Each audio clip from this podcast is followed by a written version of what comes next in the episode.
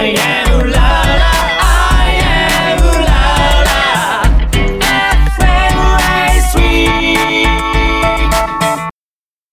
FM レディオエルラジ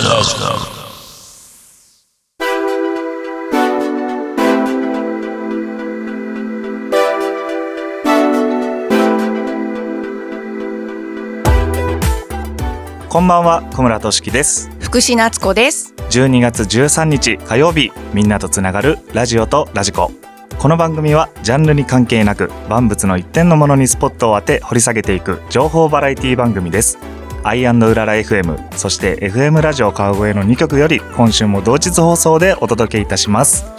はい、はい、12月年内最後のそうです収録というねことで。早いものでですけど。ですね。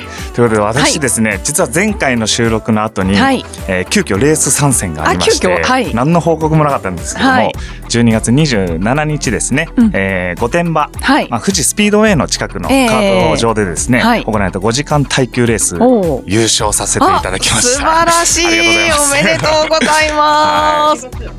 11月。11月ですよね。はい、11月うん27、12月って言いましたね、僕。うん言いました。失礼いたしました11月27日ですね、はい。ということでまあ、そのお便りもおめでとうお便りが届いてて、あそうですね。えー、はい。まこちんゆうさんからですね、はい。えー小村さんかっこ小村っちが、えー、11月27日スポーツカート5時間耐久に参加しました、えーなんと小村っちがトリを務めた GT1 クラスのカーナンバー35えー、K3 レーシングが見事優勝しました。おめでとうございます。お便りありがとうございます。ありがとうございます。ということでまあすごいカート久しぶりのカートレースだったんで、うんはい。えー優勝もできてしかもね、えー。すごい嬉しい。結構今も 興奮状態のまま来ております本当におめでとうございます。はいはい。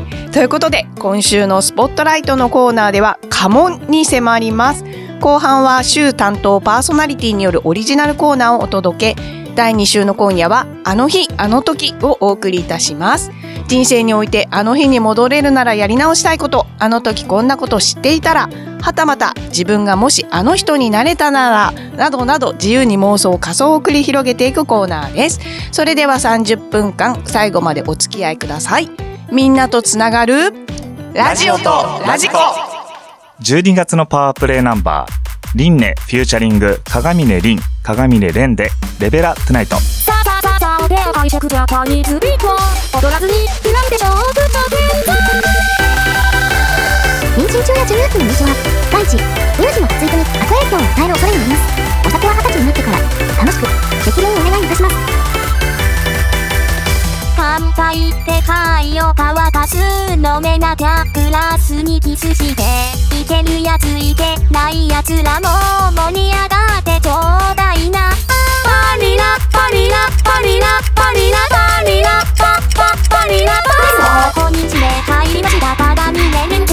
それではそれでは行かせていただきますまだまだいけると申しますそんなの水だと申しますまだまだいけると申しますと申しますまだまだいけると申しますガンガンいけると申しますワンツー三四も何回レベルアップ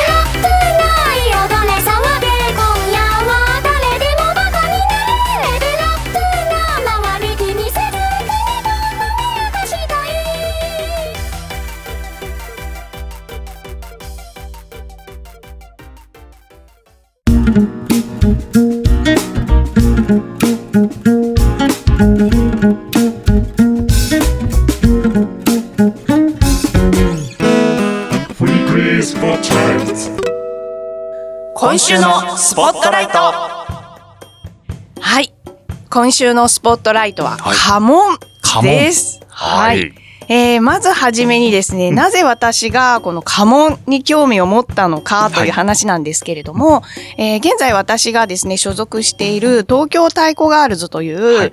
プロの和太鼓グループ内でですね、なんか新しいロゴマーク作りたいねって話になったんですよね。はいその時にプロデューサーが、えちょっと思いつきだと思うんですけど、はあの、家紋っぽいデザインがいいなって言い出しましてるほ、ど。はい。あ確かに和っぽくってかっこいいなと思ったんですけど、で、えーいろいろ調調べてみたんですけど、家紋ってむちゃくちゃ多いんですよね、種類が。そうですね。そう。なんかイメージとしてはなんか数種類しかちょっと今頭には出てこないですけど、うん絶対多いだろうなっていう、まあ、やそう。っぱり家系というか、はい。その数分あるんだろうそうなっていうのはあなんですりますけど。よ。あの、家紋辞典なるものも存在するぐらい、ね。そう、むちゃくちゃ多くてですね、い、ろいろ見ていると、なんかすごく興味があって、はい。調べてみたいなという気持ちがふつふつと湧いてきまして、まあ、せっかくなんで今回スポットライトで取り上げてみようといういきさつがあります。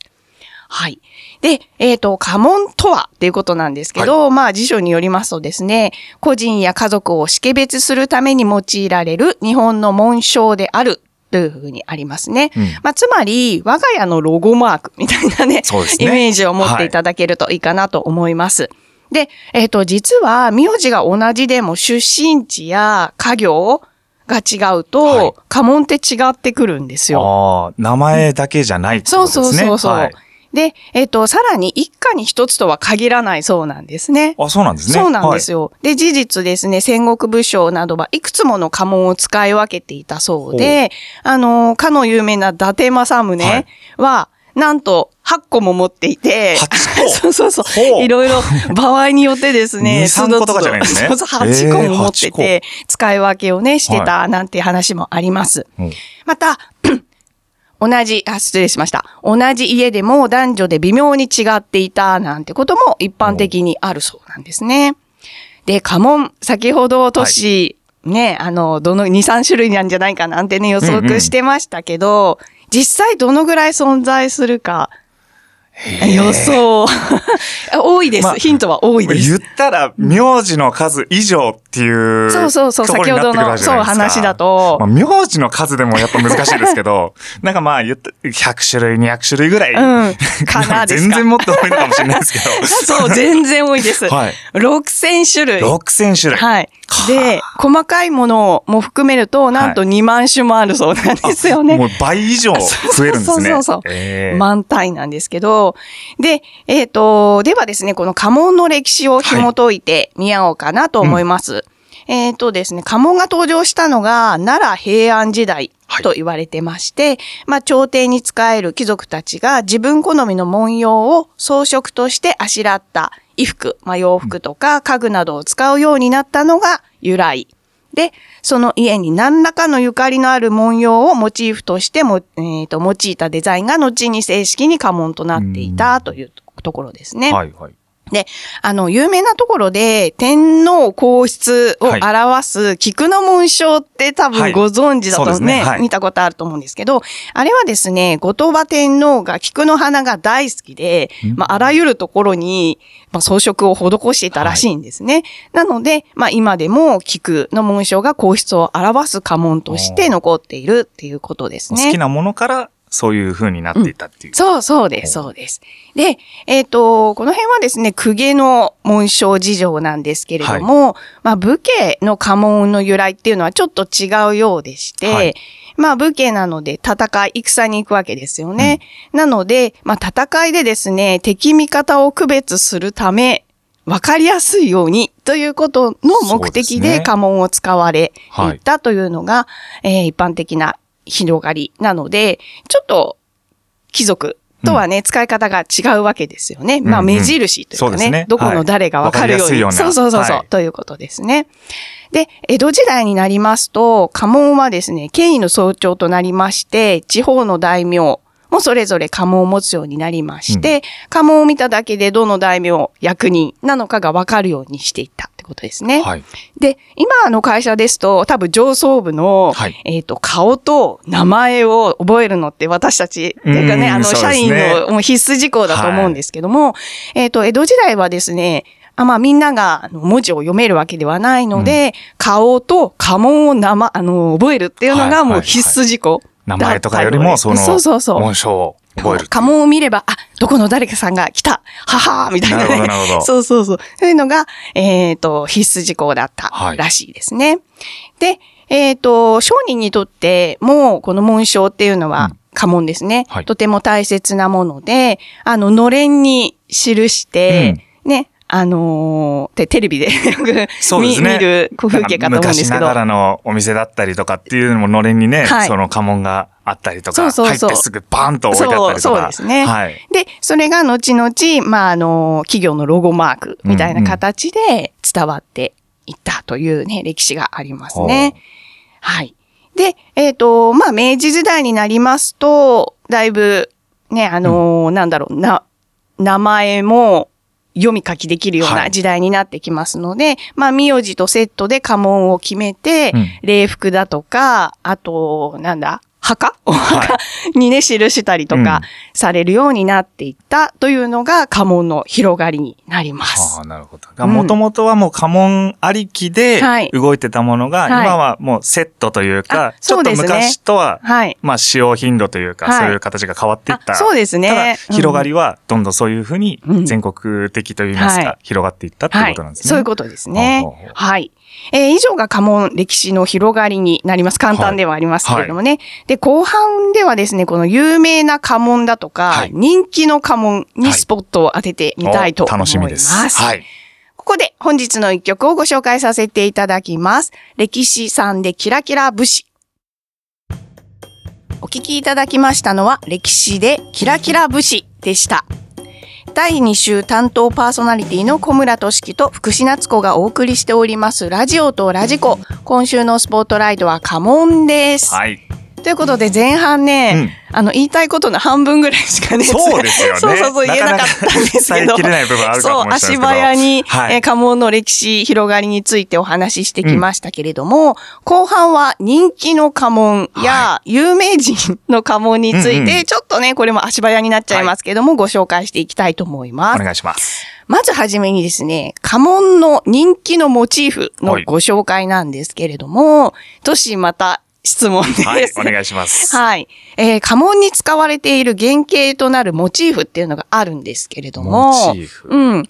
これね、何種類ぐらいあると思いますモかチーフか。家紋だけで6000種ですからね。6000種で細かく言ったらそうそうね、2万だなんだってあるじゃないですか。まあ、多いですよ、多い。もっと、モチーフだからなどうなんでしょう？おな、おな、倍ぐらいいけますか、倍もあったらさ、まあ家紋がモチーフもクソもないですけどそう家紋がまたさらに倍になっちゃうから。4000種類ぐらいあんのかな？そんなにはないんですよ。えっとね、300から400って言われてます。あでもでも多いですね多いですよね。300、400、はい。うん。で、中でも、私が印象、あ、こんなのが、お印象的だったのが、植物？はい。日本の、なんか、固有の植物が、すごい多いなっていう。なんか僕もその印象はありますね。はい。で、調べてみるとですね、霧とか、はい気境とか、藤とか、ちょっと渋めのですね、うんうん植物が人気なんだそうです。えーはい。じゃあちょっとバババとですね、絵を見せながらはいはい。ちょっと持っていただきて。はいうんはい。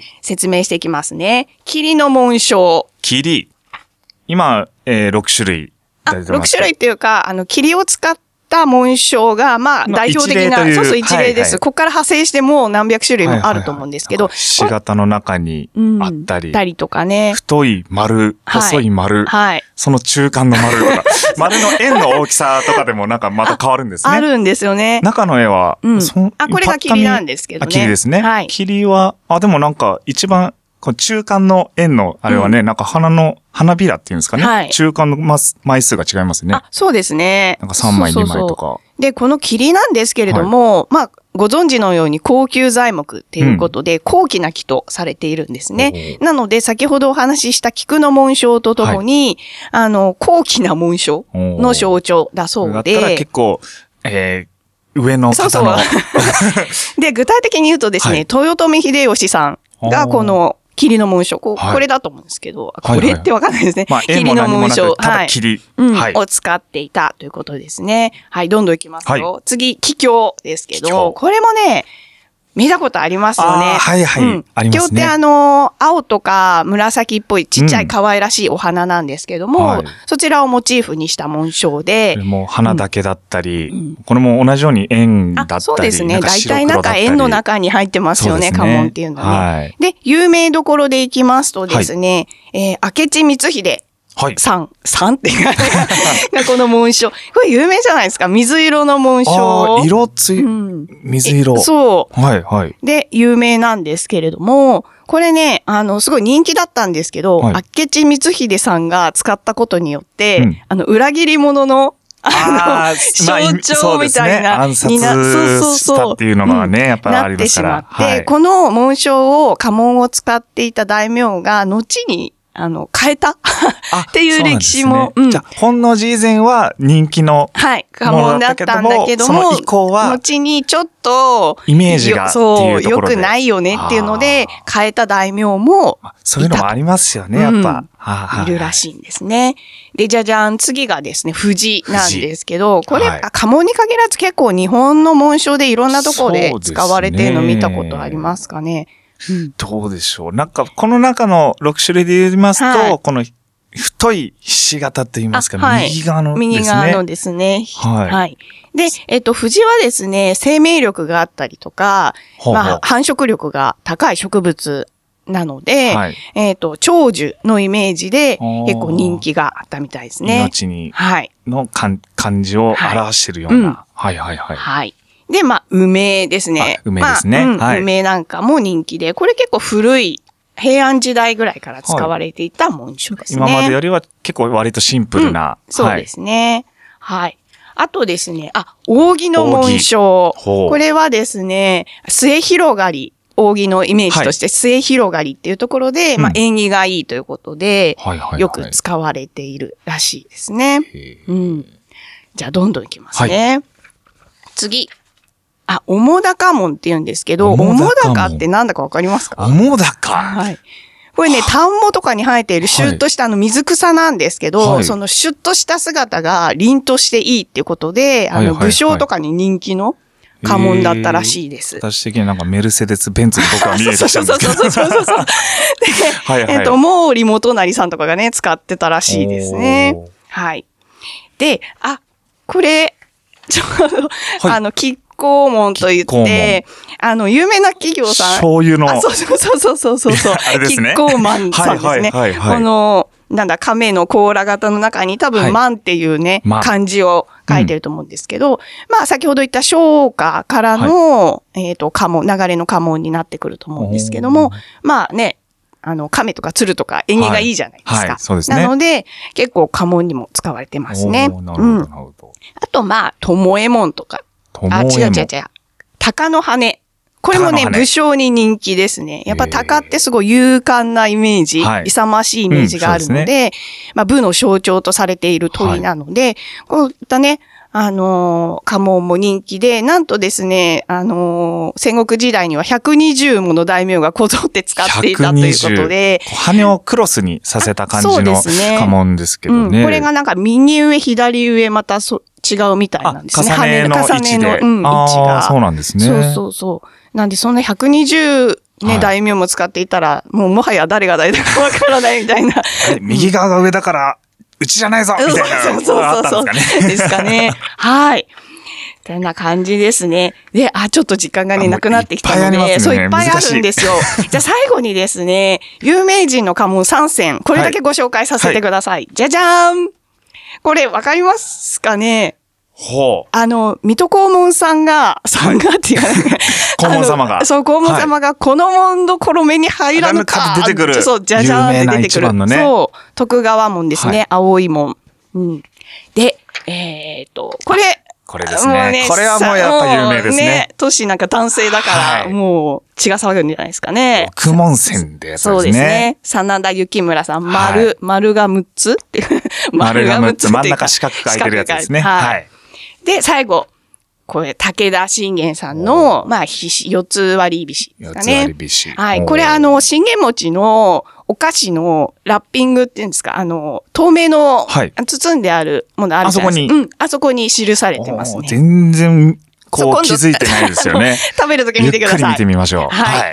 で、最後に、じゃあ、福祉家の家紋どうなんだろうと思って調べたんですよ。結構大変だったんですけど、はいお父さんに聞いたらですね、こんな感じでした。あの、先ほどの武田信玄。さんの、似てますねうん似てるんですけど、この4つ。ただ真ん中がね、うんぬあの、武田信玄さんの方は塗りつぶされてますけど、はい単純なひし形で真ん中空いてますね。そうなんですよね。はいはい白抜きになってて、まあ、丸で囲んであるというのが、福祉家の家紋でした。覚えときます。でも分かりやすいですね。はい。はいなんで、武田信玄さんゆかりあるのかなないのかな わかりませんけれども。はい。はい。まあね、こんなたくさんある家紋ということでご紹介させていただきましたので、えっ、と、リスナーの皆さんもね、もし興味があったら、ご自身でねね、調べてみると、そのルーツなんかも分かって面白いんじゃないかなと思います。はい以上、今週のスポットライトは家紋でした。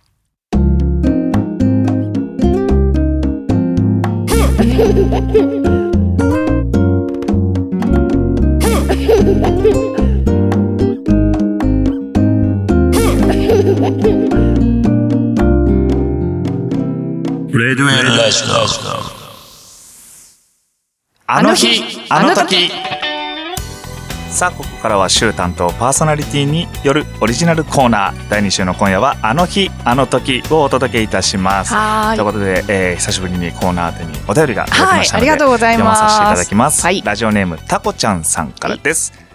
はい、えー私は主に F1 を見るのが好きな40代です。お、えー先月モータースポーツの会を聞いてみて今一度下位カテゴリーなども含め調べてみようと思いました、はい。えーするとあるカテゴリーに中学の同級生が出場しているではありませんか。えー当時からやっていたのかなどわからないことだらけですが、来年は彼を応援に現地に観戦に行く予定です。といただきました。すごい。ありがとうございます。なんかいい話ですね。なんか、はい。まあ、11月、うん。私、モータースポーツ、満を持して、えーやらさせていただきましたけども、はい。結構ね、うん。まあ、あの、インタビューとして参加してくれました、川見さん、F1 女子川見さんもそうですけども、結構、あの、聞いたよ聞いたよっていう、うん言われることが多くてですね。あ本当ですか？その、冒頭に話しました、その、カート大会うんうんうんも、そのカートを提供してくださる北川さんっていう方、はで、そのレースに、えー呼んでいただいたケイタコさんっていう、はい。ケイタコさん、40代じゃないな。タコちゃん違うな。はい。まあ、その方がね、あの、ラジオちゃんと聞きましたよとかって言ってくれて、嬉しいですねあありがたいなと思ったんですけど、はいなんかその放送を聞いたきっかけでいろんなカテゴリーを見るようになったら、ね実は同級生がやってたという。ねでなんかね、うん。すごいですね。はい。この、あの、マコチンユね、冒頭それも説明し、多分ね、同級生の方なんですけど、うんうん。コムラッチって呼んでるからね、うん同級生の方なんですけども、彼も実は、あの、中学時代の同級生なんですけど、うなんですね。あの、全く話したことなかったんですよ。え？ーだから、僕も学校の時にレースやってるよなんか、まず言わないんで。まあまあまあ、そうですよね。はい。なんで、うん。で、卒業してがだいぶ経って成人超えたあたりでレースやってるっていう話で、うん。で、レース好きっていうのも聞いて、はいまた連絡取るようになって、えー初めて僕が走ってる生の姿はいを見さ、えー見てもらったんですけど、でもそういう感覚ですよね。そそうですよね。あ、やってたんだ、うんうん僕それ好きだよとか、うん私もそれやってるとか、ねなんかのきっかけってやっぱりすごく大事で。そうですよね。しかも身近にそういう人がいたっていうとね、なおさらね。かけがね、この番組っていうのがすごいありがたいことでしたね。はい。本当にタコちゃんさんね、来年、その彼の、えーあ成績もね、ぜひぜひねそうそうそう応援して、ねえーいい成績残していただけるよう 応援していただければね。私たちも応援しましょうはいよろしくお願いします。ということで、リクエストいただいてます。はいえーロビン・ザンダーで In This Country。